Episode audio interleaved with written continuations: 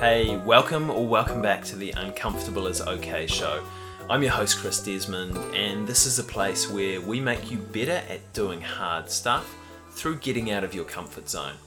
Strategy Friday again, and today I'm going to be talking about discomfort surfing. So, what is it? Discomfort surfing is visualizing that the uncomfortable sensations that you're feeling are a wave and that you get to surf along with them. So rather than trying to fight the emotions and getting pounded underneath them, you feel them and experience them and experience the rush that they give you because excitement and anxiety have the same physical response in the body. And with this rush, you surf along with these feelings until they inevitably wash out, lapping gently on the beach or on the edges of your, your brain or your soul or however you want to think about it. So, where do I apply this strategy? Uh, the strategy works really well in the moment. Use it to get through discomfort in the short term. And it's best to apply the strategy when you start to notice uncomfortable feelings building up like a wave in yourself. If you can catch this emotional wave early, then it can be a really fun ride and actually leave you feeling quite energized afterwards and ready to take action. It's not the best strategy to use when you need something to get you over a hump to perform an awkward task, is that discomfort often won't be dealt with until you've done what you needed to do. Instead, you can use it well when your discomfort is trying to steer you towards doing something unproductive to distract yourself. So, the strategy in action. I used this strategy when I gave up drinking a couple of years ago. And actually, the reason that I decided to put out this episode now is uh, it's been about two years since I last had a drink. So, that's exciting times. But initially, when I stopped, my body and my subconscious would crave a beer at times.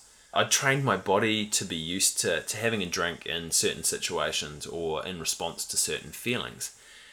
And I needed to retrain that, uh, and that was going to be intermittently uncomfortable for myself. So the urge to drink would start in response to, to a trigger. So a Friday after work, a sunny summer evening, or after something uncomfortable had happened. Uh, I could feel it building up like a wave, and I pictured myself surfing along with this wave as the emotion built up. The times I did things were actually really energizing. I got to enjoy the physical sensation associated with, with riding along with this emotion. The body was feeling primed and, and ready to go.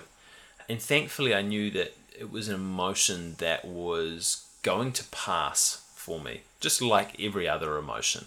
I could focus on riding this emotion or this this urge uh, through the swell, watch it go up, and then watch it taper off and crash down after it had reached its peak. And trying to fight this urge was at times successful, but afterwards would leave me feeling really, really drained. However, riding it like a wave often left me really excited and with more energy afterwards. And I mean, two years down the track, I very rarely get the urge to have a beer anymore. Um, but I still get to utilize the strategies when I have an uncomfortable urge to run away from something that I know is going to be good for me.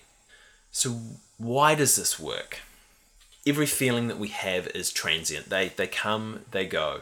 It doesn't matter if it's fear, if it's anger, if it's sadness, if it's happiness we have them and then they pass to be replaced by another feeling. And if we can view this feeling of discomfort as a wave, it reminds us that we can go along with the feeling and embrace the ride and let it wash around us rather than if we try and fight the feelings. That tends to be when we get buffeted about and beaten down. Viewing the feeling as a wave also gives us some emotional distance from it the feeling seems more of something that is happening to us or around us rather than something that's part of us internally and something that defines us. So, not wrapping ourselves up in this or wrapping this feeling up within the sense of identity also influences how long it hangs around for. The less we identify this feeling as part of ourselves, the shorter it usually stays about. And we can even swing it into a positive experience for ourselves, as I mentioned before. Anxiety and excitement create the same physical response in our bodies. So, focusing on this as a wave can reframe our interpretation of that excitement. I've had times using this strategy, I've popped out the end of it feeling absolutely buzzing and ready to go, having gone into it feeling really super anxious and super worried. So, it's a great strategy for flipping that feeling of anxiety to a feeling of excitement. I'd love to hear how you guys go using this strategy in your own life. As you know, I'm I'm writing a book in regards to some of the best strategies that I have I've found from interviewing over 130 different people.